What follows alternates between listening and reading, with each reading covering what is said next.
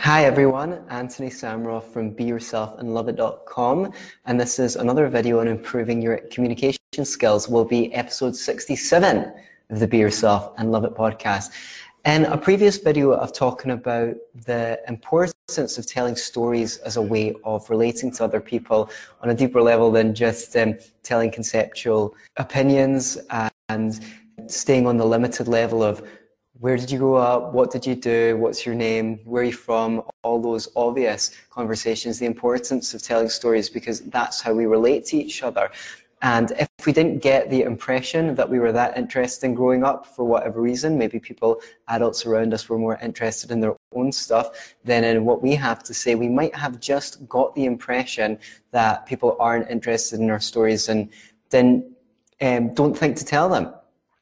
But if you can practice telling stories, then you, just little things that happen to your, your life in your life day to day, then you'll notice that people start relating to you on a different level and find points in common with you. So as guard, guardrails, which some of you may feel you need, um, I want to talk to you about two structures that you will have had a lot of events or periods in your life fall into that are pretty useful for relating to other people. You can think of how many, how many events fall into these two structures, and they'll give you the waypoints along the way when you try and tell the events of your life to fit them into.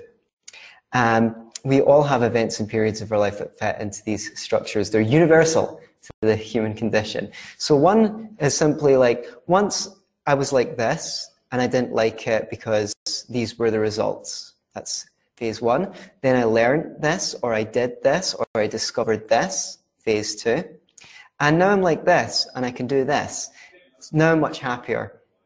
And these are the results I get. So there's a very simple structure. I'm going to break it down a little bit further, but just to give you some examples. So I'm making these small talk videos. I could say, you know, I didn't used to be very good at small talk and I didn't like it because when I went into social situations, I knew I could talk about deep conceptual topics, philosophical topics, political discussions. I like to get in a rousing debate with my friends, but I didn't feel like it was easy for me to like just chill and have a normal conversation with regular people. So what were the results of that? Well, I might have avoided speaking to people that I didn't know, or I might have just left uh, left situations feeling not as good as I wanted to. Um, then I, over the last couple of years, I've started to go out and speak to lots of strangers and learn lots of things about small talk. I even wrote a small ebook called How to Make Small Talk.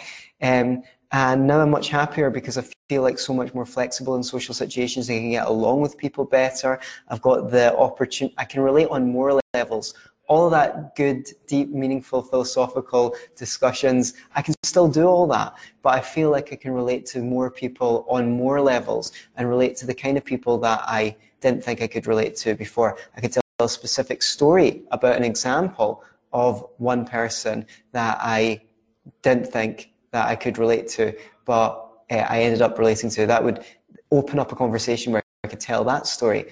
Um, for example. Like, so that falls into that kind of structure. If you read my book, Procrastination Annihilation, um, you might have noticed that the intro section does uses a similar structure to this, uh, and it's an old structure. It's nothing new. I guess it's notice. It's no, it's not. Uh, no one invented it. It's notice, but it was applied to sales. So it's very simple, especially in the personal development industry or any industry where people are teaching things that they learned to say, I didn't know this or used to be good at this, and I got these results and I didn't like them. So I explain in Procrastination Annihilation how being a procrastinator was ruinous for me, how, how I didn't like it.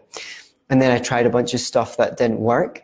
Uh, I talk about why the other advice on procrastination that I've got that before was of some use, but not that much use. And I explain why. Um, then I learned this, and I talk about what I learned that changed my life. And now I can do this. I talked about the results that I got, which were different from before. Like I've been putting out these uh, podcasts and videos rather regularly. Um, I write every day, all sorts of things that I couldn't do when I was a chronic procrastinator.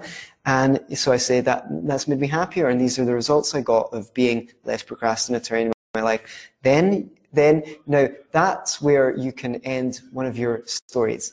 But if you were to use this, apply this to selling your product or service, you say, then I taught what I learned to other people and found out that they got the same results that I did.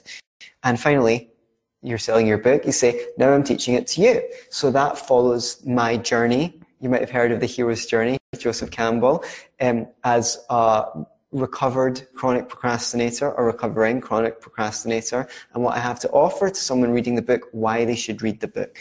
So that's um, you should th- you can think of two to five stories from your life that you can that where you went through this transformation, a similar transformation, and you can have them in your back pocket. Practice telling each of them a few times to a few people, and see what you get out of that. Uh, as you tell the same story several times, you get more confident telling that story, and that will give you more confidence to tell other stories. Um, I know I could, you know, I spice up, could talk about learning the guitar. The first couple of times I tried to learn the guitar, I didn't do too well. But then when I left school, I got in a band with a friend of mine, and I started to play the guitar. I was already a piano player. Just I thought, well, maybe if I just learn enough that I can get some ideas down and show them to someone else that's a much better guitar player than me, they'll be able to develop my ideas. But it got to the point where I liked playing my own songs and singing them on the guitar. So I decided to keep going with that. And now, hey, if I turn up an open mic night, I can bash out a couple of tunes on the guitar. So you must have uh, transformations, positive transformations in your life that you've gone through that these story structures can help you with. Uh, you can start your story with a little hook to get, you need to give people a reason to listen to what you're saying. So you can just say, oh, I had a really interesting thing happen last night.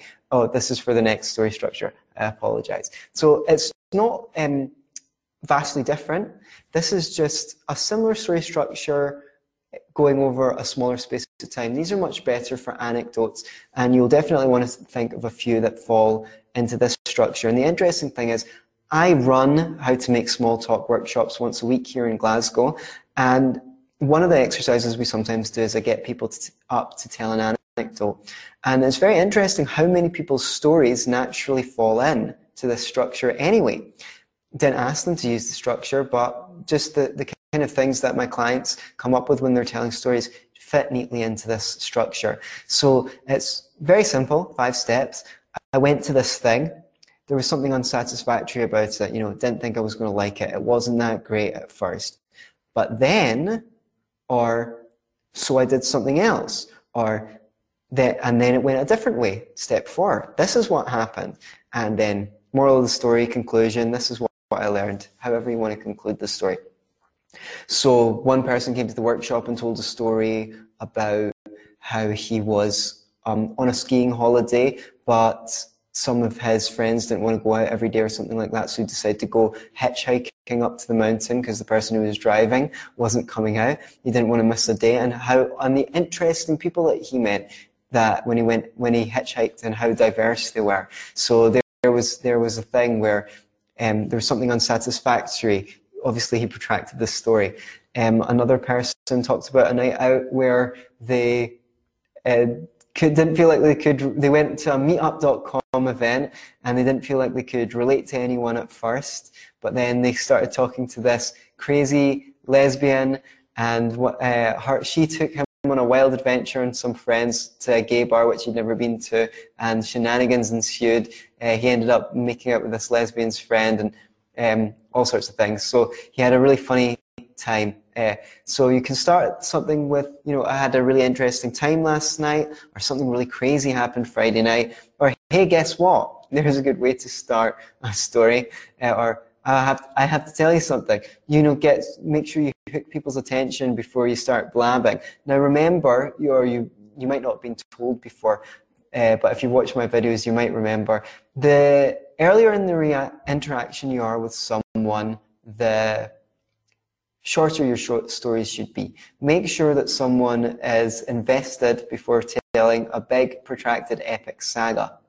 So you have to calibrate. You know, I like to say when I'm say I'm, I'm talking to someone new in a bar in a club, uh, I'll, I'll, tend to remember something that's happened this week and over the last couple of months, I've made the point, made a point, which you can do as well, of trying to remember the most interesting thing that happened in my week so that I'm ready to share it. And you can say, um, if you can pull it off, I'll tell you something that happened recently, and it is fucking crazy. That kind of thing, you'll have to have the swagger to be able to pull off a story that meets the results. But the better and better, the more practice you get this, the more sure you will be that you will be able to improve at your storytelling, your anecdote telling. So the great thing about having one or two stories prepared is that you can actually take the time to get good at them, practice them to people you know first. You don't have to tell them you're practicing, or you can if you want. It's completely up to you. And then try telling them with people, new people, people that you've just met. So if you want more, you can find them all on YouTube. There's a How to Make Small Talk playlist on my YouTube channel. I'm there under Anthony Samaroff. And also, of course, if you're listening to the Be Yourself and Love It podcast, you're probably subscribed on iTunes. Do me a little favor. Please leave a review on iTunes. I don't have that money, many, but I'm told that they make a big difference. Thanks very much. And until next time, be yourself, but don't just be yourself. Be yourself and love it.